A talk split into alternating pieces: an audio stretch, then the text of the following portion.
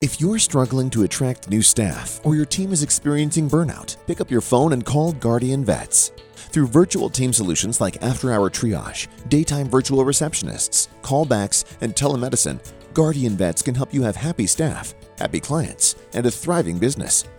Go to www.guardianvets.com and check Veterinary Success Podcast in the Where Did You Hear About Us section to get a free consultation and receive 50% off your first month of service. Don't wait. Check out guardianvets.com now.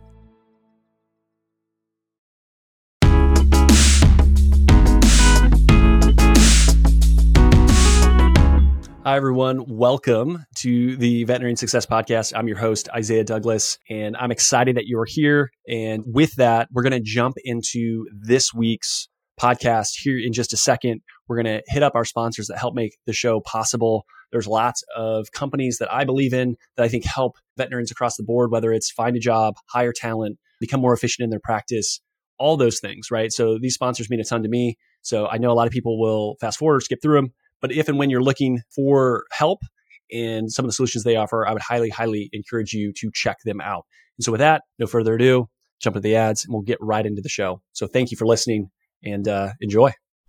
I get it, Isaiah. You talk about Bitcoin all the time. Well, as I go out and about, I continually hear the demand for I need more Bitcoin education, or I don't really understand. I hear you talking about it. I know you're passionate about it. I know you have a lot of conviction, but I need more info.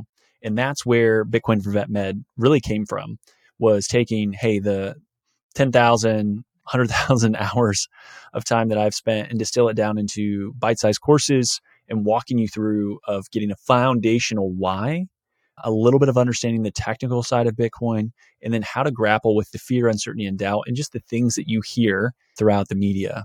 And giving you the ability to up your Bitcoin knowledge to go from zero to hero and feel a lot more comfortable saying, okay, this is something that matters. And I want to take some of the value that I create and save into Bitcoin. So head over to bitcoinforvetmed.com or click the link in the show notes. If you're struggling to attract new staff or your team is experiencing burnout, pick up your phone and call Guardian Vets. Through virtual team solutions like after hour triage, daytime virtual receptionists, callbacks, and telemedicine, Guardian Vets can help you have happy staff, happy clients, and a thriving business. Go to www.guardianvets.com and check Veterinary Success Podcast in the Where Did You Hear About Us section to get a free consultation and receive 50% off your first month of service. Don't wait. Check out guardianvets.com now. Finding a job or finding a veterinarian shouldn't be a waste of time. Enter an offer first. Paul Diaz and team have created something really special with Offer First. Some of my favorite reasons are as follows. Candidates and employers will both have values aligned on the first step, not the last. The sign up process quick and simple, no resume required. So if you're looking for a job but you aren't really sure, it's as easy as scrolling on Zillow for a home. And finally, if you have a great match, it's based on your each unique requirements, not random keywords. If you want to learn more, listen to episode 179 with Paul Diaz. We cover all of that. The other exclusive great thing that you're going to get from this ad read and from Paul is I convinced him to give an exclusive discount to listeners of this podcast. So for owners, you're getting a 20% discount on both the placement of any candidate, but also access to the platform. Use VSP if you go to offer first, or the easiest way is a link in the show notes. So check it out. Associates, those looking for a job, same thing. Use the link in the show notes. Use VSP if you go directly to offer first. But I will donate and Paul will donate to a veterinary nonprofit of your choosing. So each person that signs up gets a vote. Your votes actually count, which is incredible. And so I'll be reaching out. I will handle that, but there's going to be a donation made for any associate or any job seeker that adds on the platform. We want to make sure that not only does the platform help to make sure that you find a better fit, better culture, better role, but it's also doing good in veterinary medicine. Okay, so link in the show notes is going to take you to offer first. It's going to automatically apply that, but also use code VSP if you go to offer first directly. And Offer First is changing the game of veterinary recruiting. I want each and every one of you to benefit from it. So check them out today. Find out for yourself why my friends at Shepherd Veterinary Software are the fastest growing practice management software. They're doing something right. Founded by Dr. Cindy Barnes, Shepherd is an intuitive, easy to learn, streamlines practice management. Built for vets, by vets, it works for you and your team so you have more time to spend on what's most important your patients. Shepherd automatically updates the medical records, adds services to the invoice, generates discharge instructions, and so much more. Bring home more stories and less stress. Check them out at shepherd.vet. Again, that's shepherd.vet.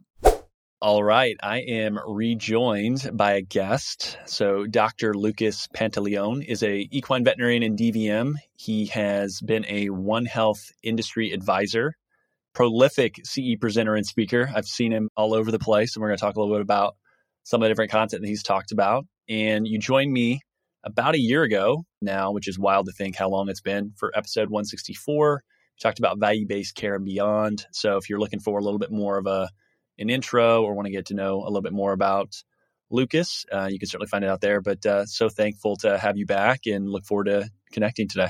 Yeah, it's cool to be back. I say thanks for the opportunity. Yeah. And this time, solo episode, so we don't have to have you share the mic so we can jump in. I do like having multiple guests. I think the conversation can ebb and flow, but it is nice also to have someone that's really passionate about a topic come in and chat just specifically on that. And when we had connected, I'd reached back out to you because you had mentioned, hey, I probably have some other ideas of things I think would make really good content. And a couple of the ideas you floated, I had not done as many clinical type of discussions. And we're going to go there today. And I will preface everything with I'm probably going to mispronounce things. I know that I'll make a fool of myself at times, but that's okay. I'm comfortable with that. But you talked at IVECCS about antimicrobials and measuring outcomes and kind of looking at it from a lens also a little bit from the human health side. And so I want to start there and let you kind of frame some of the conversation for today. And then I did pull some folks that listen to the podcast that I know and have some questions I want to throw your way and, and get some feedback on it. Yeah, that's great. And as you say, I've been speaking quite a bit about antimicrobial resistance because this is a very hot topic now. I'm sure your listeners are quite aware of it. And not only in veterinary medicine, but also in human health and environmental health. And you talk about a clinical topic, and you'll see through, I think, through our conversation that it is a clinical topic, but also includes a lot about how to work together and how to tackle a very complex problem working together and across disciplines. But if you allow me, I wanted to first kind of define what antimicrobial resistance is and probably put into perspective how complex this problem is, right? So we'll focus specifically on antibiotics mainly today because when you talk about antimicrobial, that includes antifungals, includes antivirals, which also have the same challenge of different pathogens developing resistance to antibiotics, antifungals, and antivirals.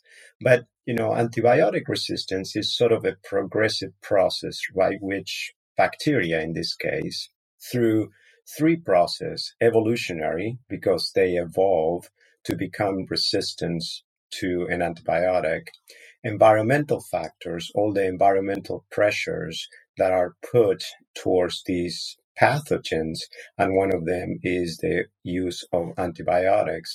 And social factors, you know, we people using the antibiotics, sometimes in a proper way, sometimes in an appropriate way, but the use of antibiotics in itself exposes these pathogens to these drugs, and over time, they can become resistant to a drug that once was effective in killing them. Okay, so we are dealing with a very important and very significant public health threat here because, as you probably know, antibiotics are essential for veterinarians and humans and agriculture, plant agriculture, to get rid of bacterial diseases.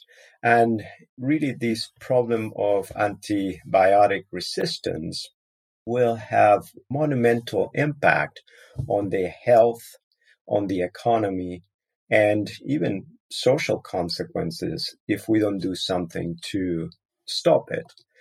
I don't know if we ever going to be able to stop it, but to manage it. And so antibiotics, really these bacteria that become resistant to antibiotics, as many diseases, do not respect borders, right? So whatever happens in one side of the world, it could be transferred through transport, trade, travel, tourism. You could travel freely across different areas of the world. So, really, what happens in one area of the world matters to the world as a whole. And it's been said that with disease transmission and antimicrobial resistance, a threat anywhere is a threat everywhere. And we've talked a little bit about the economic impact of these problems if we don't do something about it, right? And it's been a British economist a few years back had put a paper and had done a very interesting study that talks about that if we don't do something about these antimicrobial resistance could kill by 2050 about 10 million people and it could cost, and you probably be interested in the cost of these, about $100 trillion to the global GDP. This is a significant amount of money that it could cost to the global economy if we lose the ability to treat bacteria. And more going to what's happening today, about 5 million people around the world die because of an antimicrobial resistant infection. Okay. And that happens in high income countries and low and middle income countries. And each country has different challenges.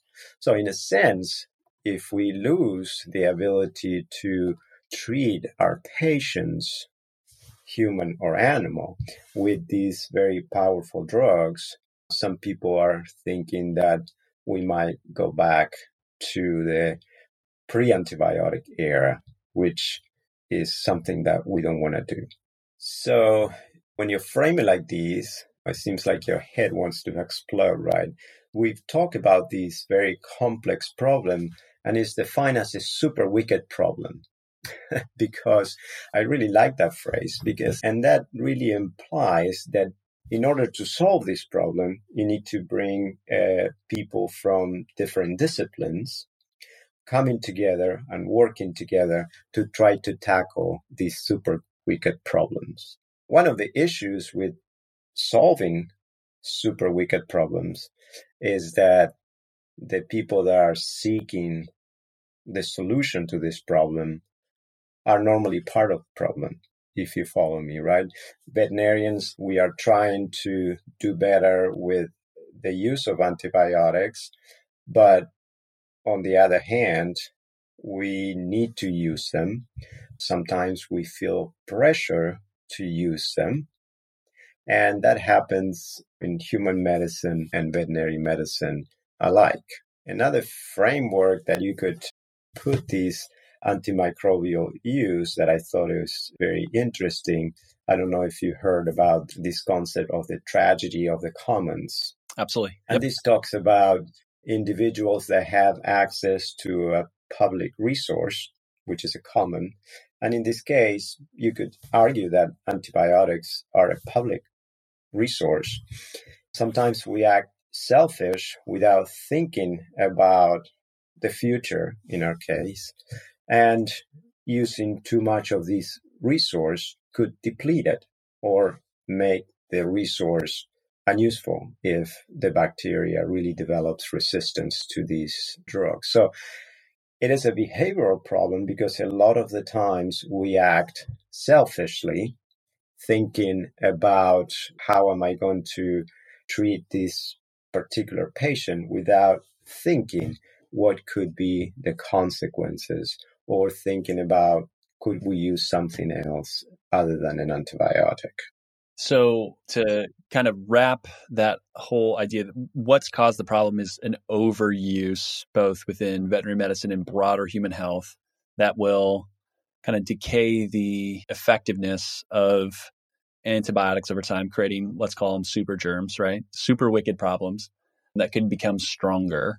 That's correct. Boil it down, you feel like fairly? Yeah, that's correct. And I think, like I say, we are all part of the problem. So this is not something, this is not an issue that we need to point fingers, right? We cannot say as veterinarians, or human health is the problem, or plant health is the problem, or animal agriculture is the problem. No, this is a problem by which we need to come to the table and really work together in order to learn from each other and be able to implement strategies to better manage the use of antibiotics. Because really, anytime we use an antibiotic, we are going to predispose to resistance.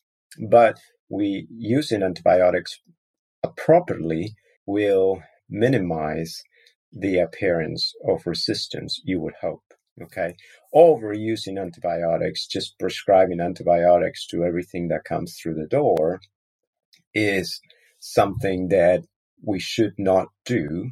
Um, and they should be more emphasis to different things that we can do to minimize the appearance of disease. For example, infection prevention and control measures, right?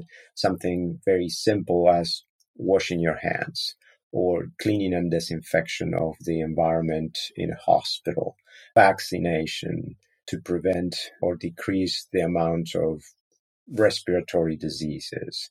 All those things are very important at the front end that will lead to a less need for antibiotics because you know there'll be less pathogens are there, less sick people, less sick animals that will require medical attention, potentially prescription of an antibiotic, rightly or wrongly.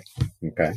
So this is probably more predicated and focused on the human side, but my understanding is the idea of using hand sanitizer a lot or even like antibacterial soap can actually be an issue as well, right? Because of creating the same effect. Is that fair to think about that that way? You're very right about that. And overusing of some of these cleaning products, like you mentioned, some of these antibacterial soaps, it's been shown that you don't have to wash your hands with an antibacterial soap. If you wash it with a regular soap, it has the same effect.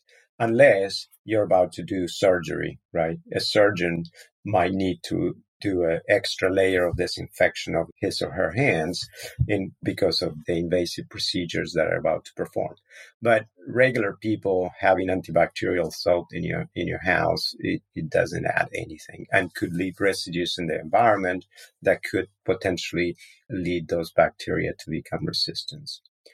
So when you think about this very complex problem, what we talk about in human health and in veterinary care is this concept of stewardship. We need to be really good stewards of these resource that we have that is really a limited resource. So when we think about stewardship is as a profession, we need to work together to preserve these resource and preserve the effectiveness, the availability of these antibiotic drugs.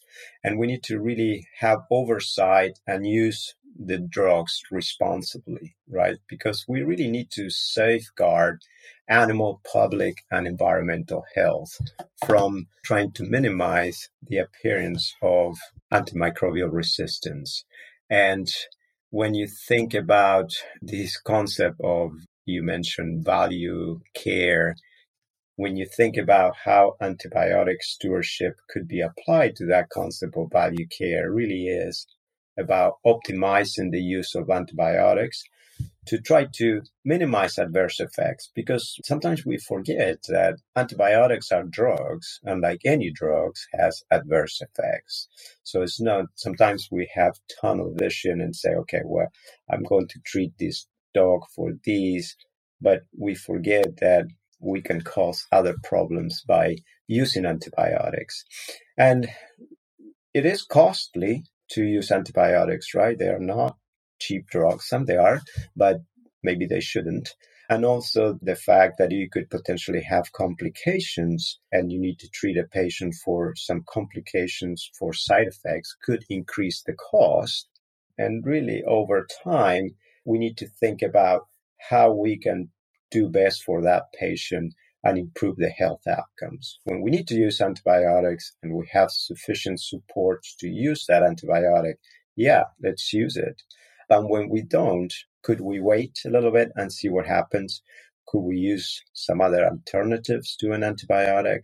Or those kind of things I think are important for us to be good stewards of these very important resource, which are antibiotics.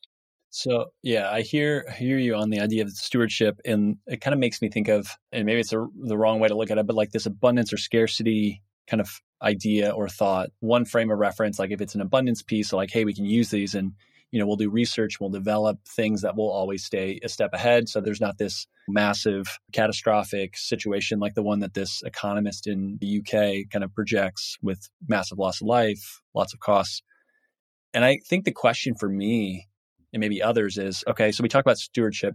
Who then decides how and when these things are administered? That's a lot of authority and a lot of power that dictates a lot of different things. I'm thinking of it whether it's within veterinary medicine or within human health, dictating ways to to do things. Yeah, if there's a standard operating procedure that's out there, great. But then, like, is there someone that at the end of the day, or a body that's going to say, this is how we do things? And then what is their, I guess, reference point for making those recommendations and how are they thinking about that and, and coming to the table? And I think that's, I guess, the question I hear the stewardship, but then I'm like, well, how do they derive those answers and what makes them the best person to make that decision? Because yeah, you you talked about it earlier. I think inherently all humans are going to be selfish, so they're going to want what benefits them right away. And so I think that also plays into consideration when you think about who makes these decisions, right? How are they going to all of a sudden step back and not be selfish in that that spot as well? You ask a very good question. So let me talk about veterinary health, right? And eh, sometimes animal health could be divided into two broad categories, let's say the small animal side and the animal agriculture side, right? In animal agriculture in the US, let me talk specifically about the US. There are regulatory bodies that regulate FDA and USDA regulate what antibiotics could be given in these food animals, you know, animals that are going to be destined to food. There are very strict controls about when and how those antibiotics could be given.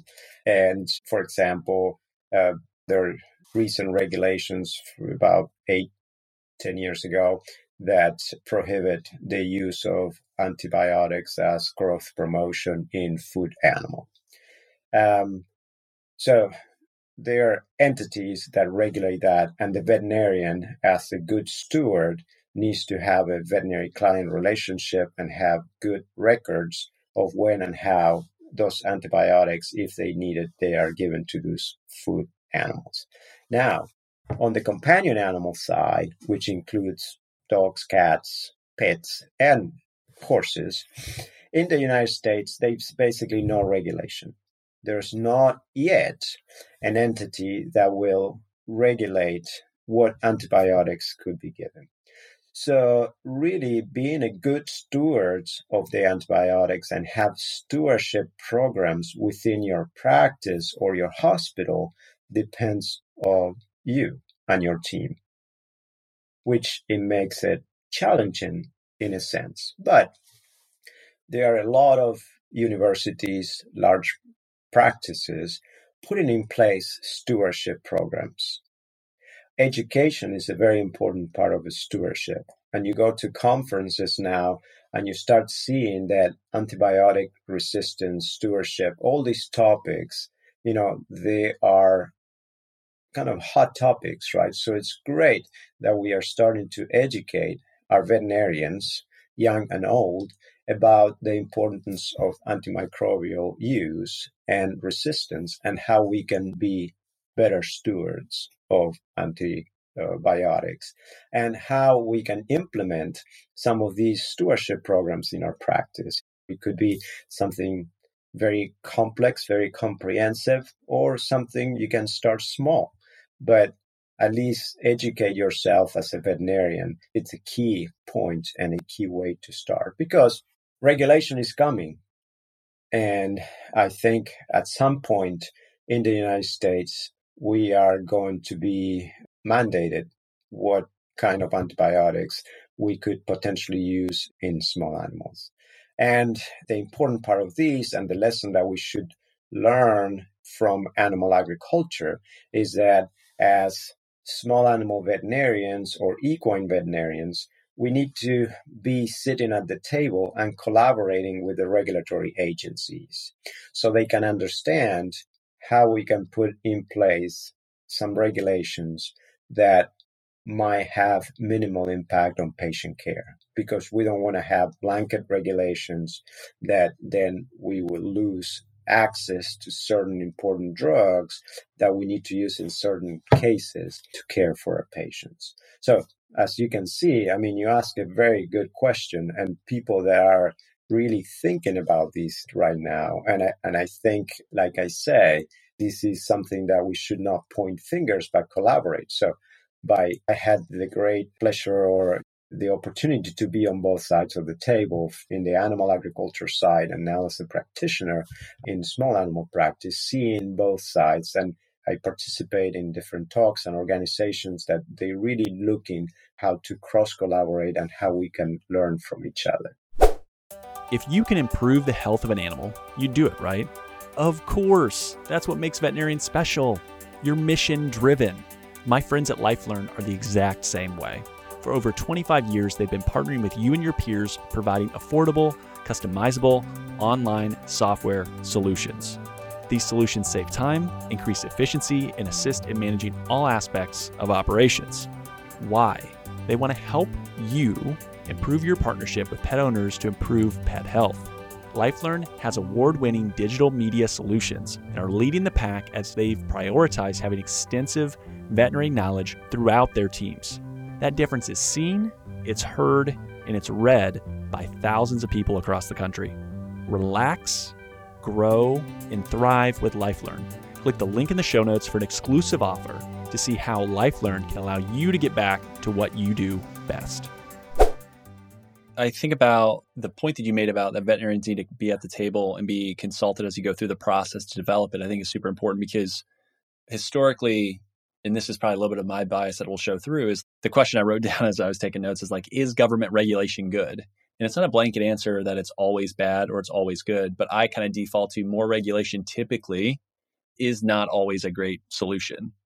But that being said, having some, I think, guides and having the ability for the person that is actually the one that understands the problem, but also the person that's going to be doing the work as long as they're coming together, which is what you're saying and what you're kind of articulating, that to me has the opportunity to be a better system and a better process if there is going to be regulation that's put in place.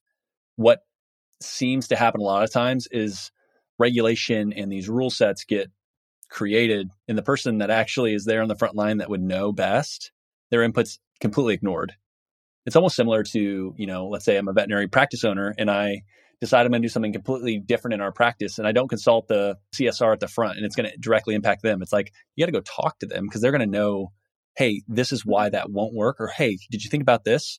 And so I agree with you that there needs to be that kind of consultation. My hope is it happens and it's done well and it's based on what information is out there that's vetted and researched in a way that's not pushing any sort of agenda that benefits a certain subset because that typically to me seems to be what happens with government regulation. But again that's not always within vet med. This is just i'm saying more broadly it seems to happen that way. So you get any thoughts on that? That's just me kind of ranting for a little bit. Well, no, no, you're right. I mean, you're always going to make some people mad, right, when you implement regulations.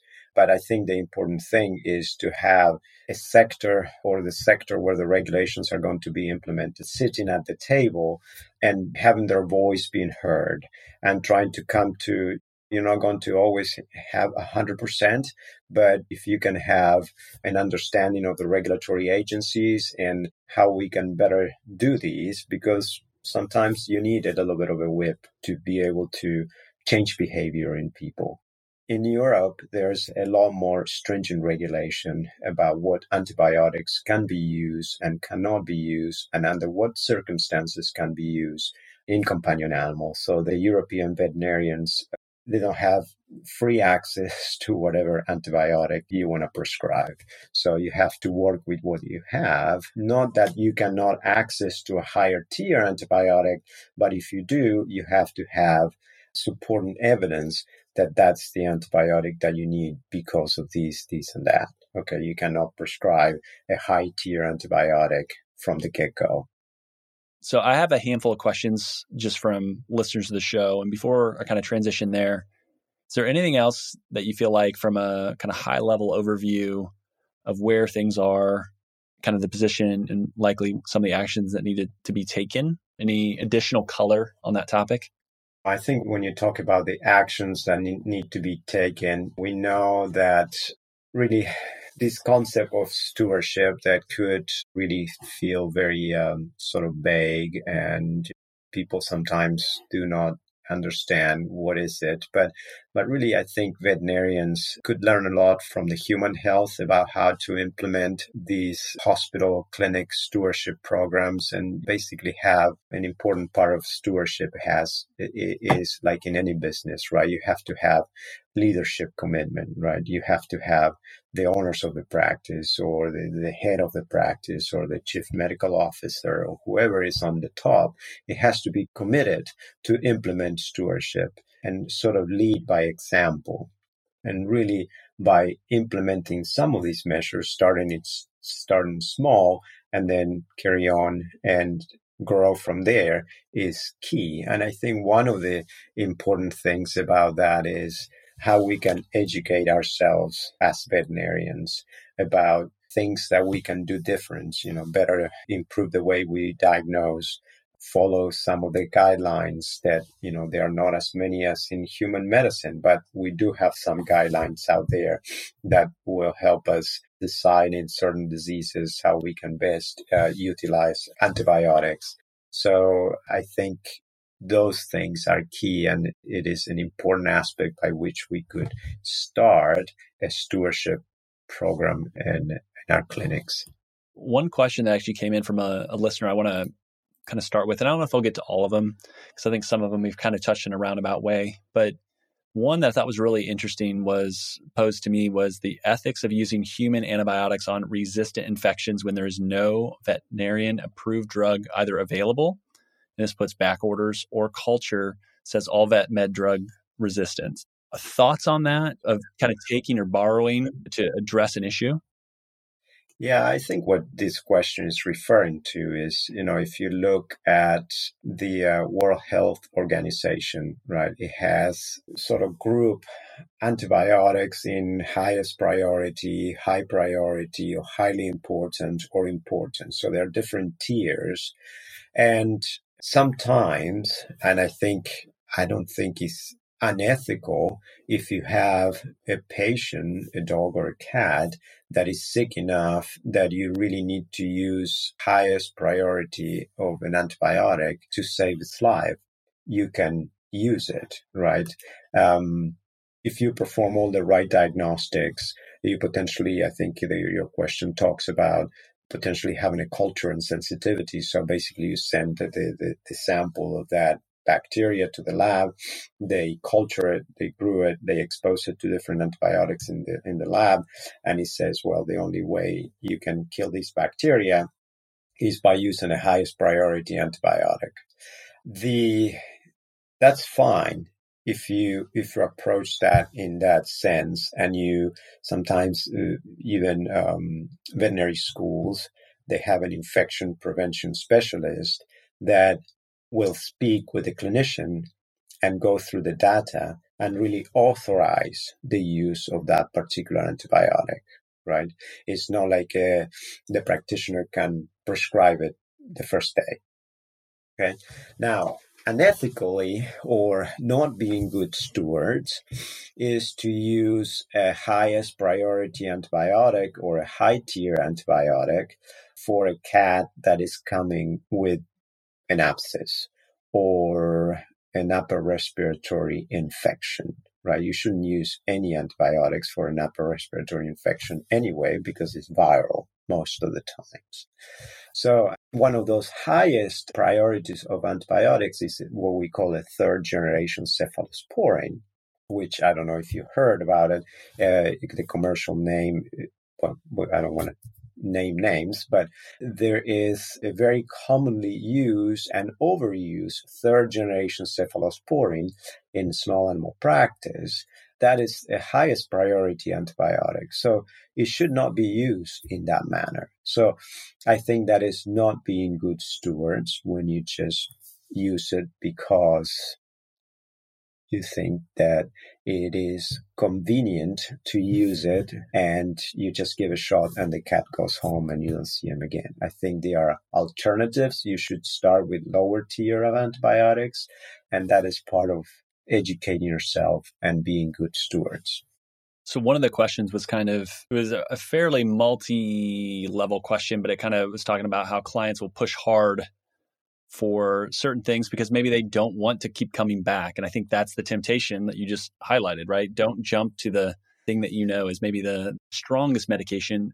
Try other things before it. But in reality, I think the question then is do does a patient come and say, Well, hey, Dr. Isaiah, you're just trying to get appointment fees out of me all the time and you won't actually give me something to fix this. You just are trying to charge me too much. Like how would you how do you frame that conversation or what would you encourage a veterinarian to combat that? Because i feel like that's a real world issue. Maybe it's just me not being in clinical practice but i'm just looking at as, as someone that would come and, and see this person i might feel that way. Yeah. Well and, and think about it you know to extrapolate that to human medicine you know a lot of people go to the pediatrician with a kid with a stuffy nose and they put pressure on the pediatrician to give antibiotics. And most of the time, you don't need to do antibiotics. You know, yeah, it will, you know, it's a viral infection and it will take time, some, some stuff, and you just get better.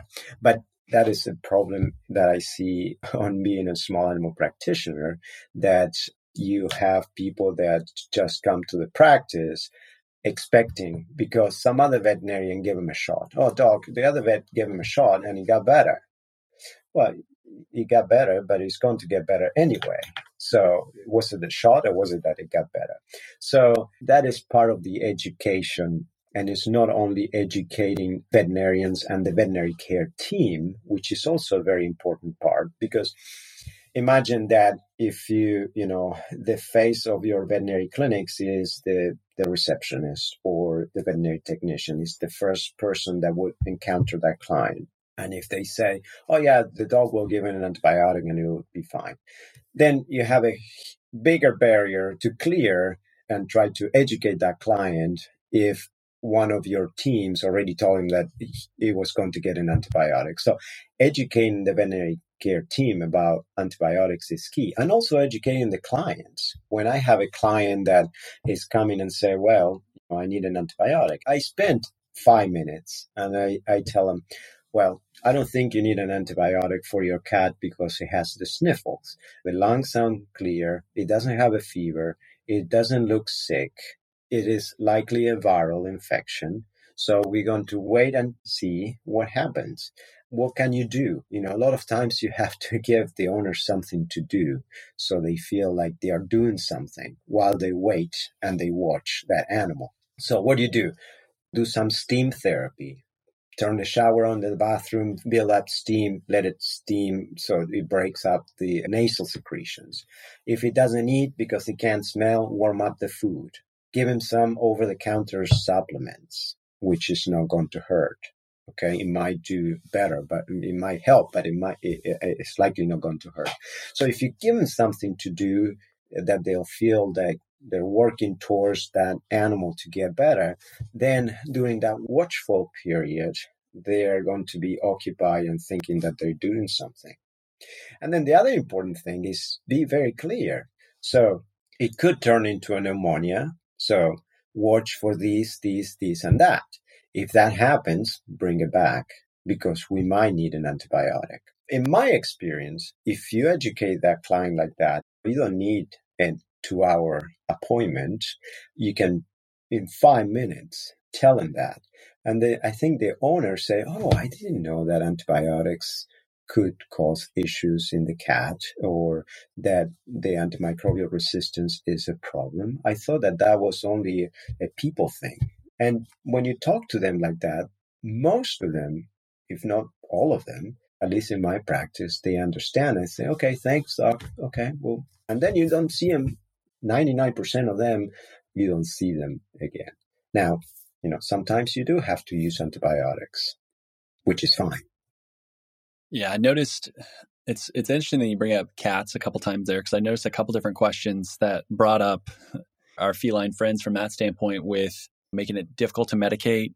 Cats have a lot of UTIs. Like, are there going back to like the three things you talked about the evolution, the environment, and social, is it something where having the conversation on if we change the environment around this animal, some of these things can be mitigated before they come in to seeing, you know, me, Dr. Isaiah, right? Where I need to go and address these things. Is that part of the problem here too? Is like, how can we mitigate it and do th- some things through diet, through the environment, through these other things? Does that work as well? I, mean, I think about it from a human health perspective. Like, hey, if you have XYZ issues, maybe you don't need another pill. Maybe you need to change the way your lifestyle is. Well, yeah, that's a good point because you know I don't care for people to come and see Dr. Isaac. It's fine to come to the vet and see and have a conversation, right? I think it's wrong to overuse antibiotics. And you mentioned UTIs in cats, right? And yeah, sure, there's a lot of times that you see cats that come in because they pee outside the litter box or they have no clinical signs of a UTI. And you do the workup, they don't have any clinical signs of the UTI. And we know that cats develop these cystitis, that is infl- inflammation of the uh, bladder. Uh, and one of the contributing factors of these could be stress. So cats that are stressed at home or there has been some changes or you know the owner moved or there's a new baby or there's a crazy dog in the house those things could cause issues with the urinary bladder and they don't need an antibiotic Sometimes they need changing the environment a little bit, like you say. A lot of times you prescribe these, you know, pheromones that have some soothing effects. A lot of times we prescribe some anti-inflammatories, and they do fine. They do fine. They don't need a, a third generation cephalosporin injection on every cat that comes in. Now, if you have a cat that I saw one last week that basically the urine looked like pus, yeah, you might need to give an antibiotic. But another thing is that is coming now is the duration of the use of the antibiotics. You know, there's a lot of dogma out there that is say you need to treat it for two weeks. You need to treat it for a week after the clinical signs improve.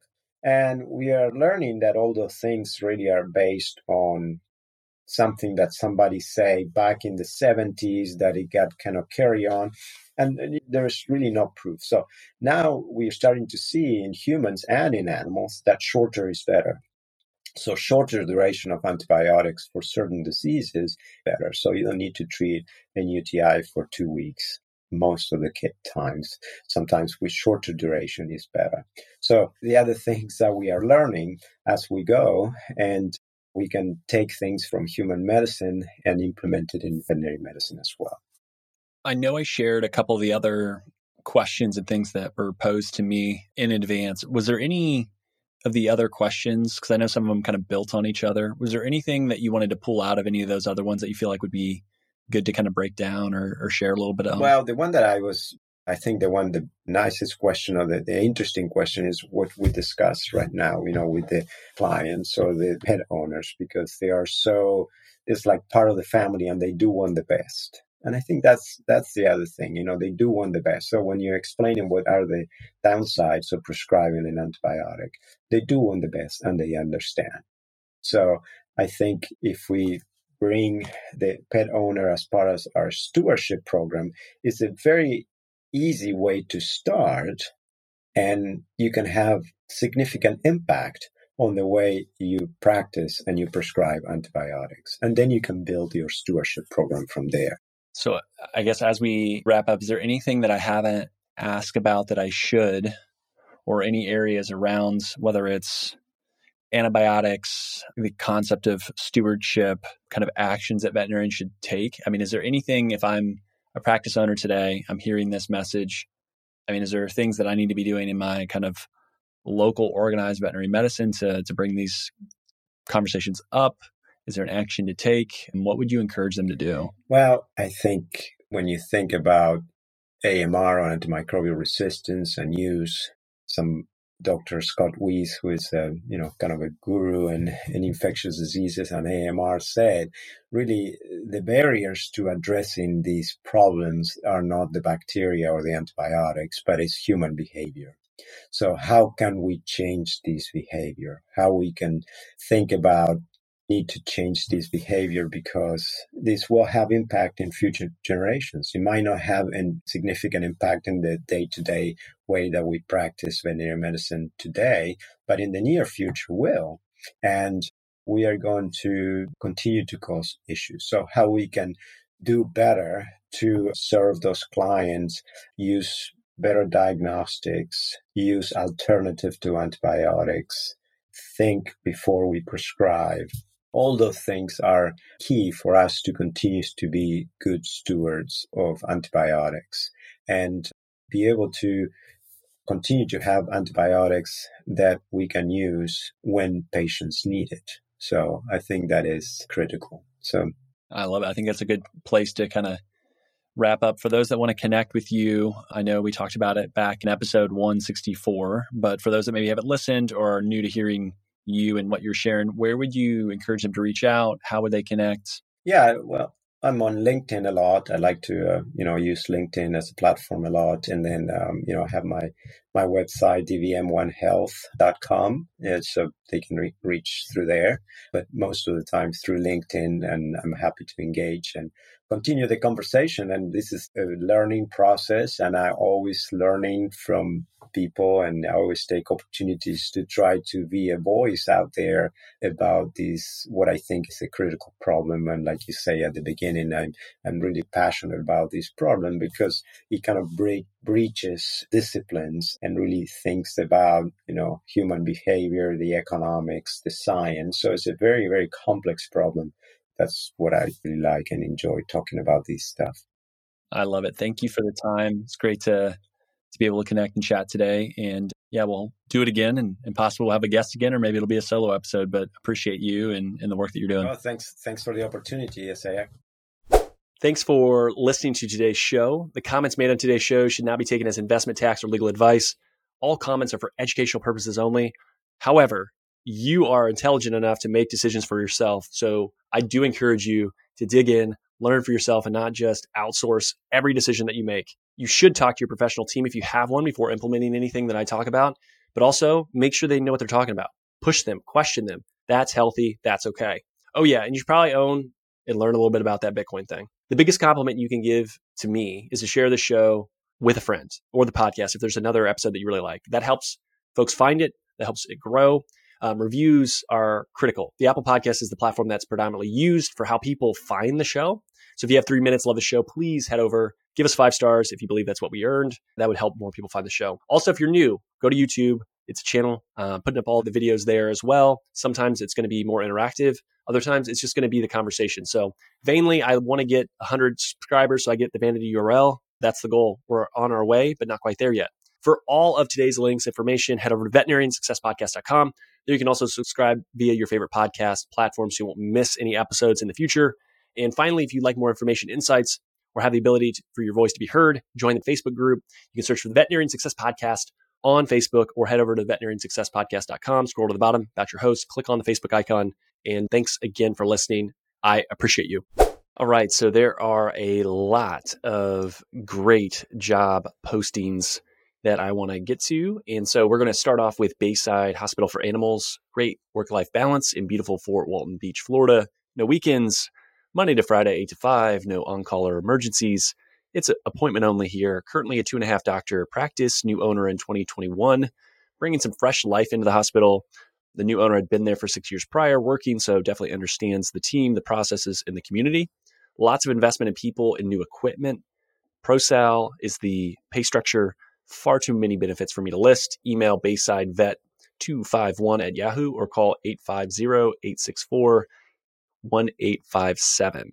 Join a thriving, growing small animal practice in Vermont on the Quebec border. Full time ideal, part time is considered. The idea is to start with yes with the team, patients, and clients in outdoor woman's paradise while uh, being able to practice high quality medicine. Compensation is write your own structure within production capabilities. Literally, it is the owner wants to t- find the right person and is happy to negotiate, chat through, and find the right fit. If you want autonomy and a boss that enjoys teaching, reach out to Newport Veterinary Hospital. You can email newportveterinaryhospital at gmail.com. North Central Indiana, looking for an oasis in the chaos. Who isn't, right? Come join the amazing team at Fulton County Veterinary Clinic. They strive to foster a fun, fast paced work environment while providing quality patient care. They utilize the support staff efficiently so that the doctor is available to practice medicine and do what you're trained to do in less time and paperwork, which is great. Lots of investment in new equipment and technology to support you, full time or part time available. Small animal and exotics are both seen there, so no ER, no on call, no weekends, competitive salary with sign on bonus offered, and far too many benefits to list. Go to Fulton County Veterinary Clinic. So type that in and you'll find the job posting there. Last but not least, join Watertown Animal Hospital. Personable, small animal veterinarian wanted for well established current five doctor mixed animal practice in northern New York, which is an outdoors person's paradise. Again, two of those. So if you like the outdoors, you can look at Vermont or New York. They have plenty of support staff with six CSRs, six licensed technicians, four animal caretakers, two technical assistants, a hospital associate, or sorry, hospital assistant, a practice manager, and a bookkeeper. Focuses on mentorship and investment on the people and the technology. That's been a strategic initiative by the leadership team. No on call, uh, 24 hour ER less than an hour away. Salary based on experience, but no less than 95,000. It Can be straight salary, pro sal considered. Want to discuss that with the right person. Tons of benefits. Again, too much to list. Please reach out to watertownpetcare.com for that option as well. So, again, if you find a role or a job or talk to anyone and it helps you in any way, I would love to hear that feedback. So, please reach out let me know what you're able to do. And I will continue to post these. So if you are an owner, reach out to me, let me know, and we'll go from there. And until I hit a capacity of I can't keep recording these, I want to let people know who are high quality owners around the country looking for great help. So with that, we'll talk soon.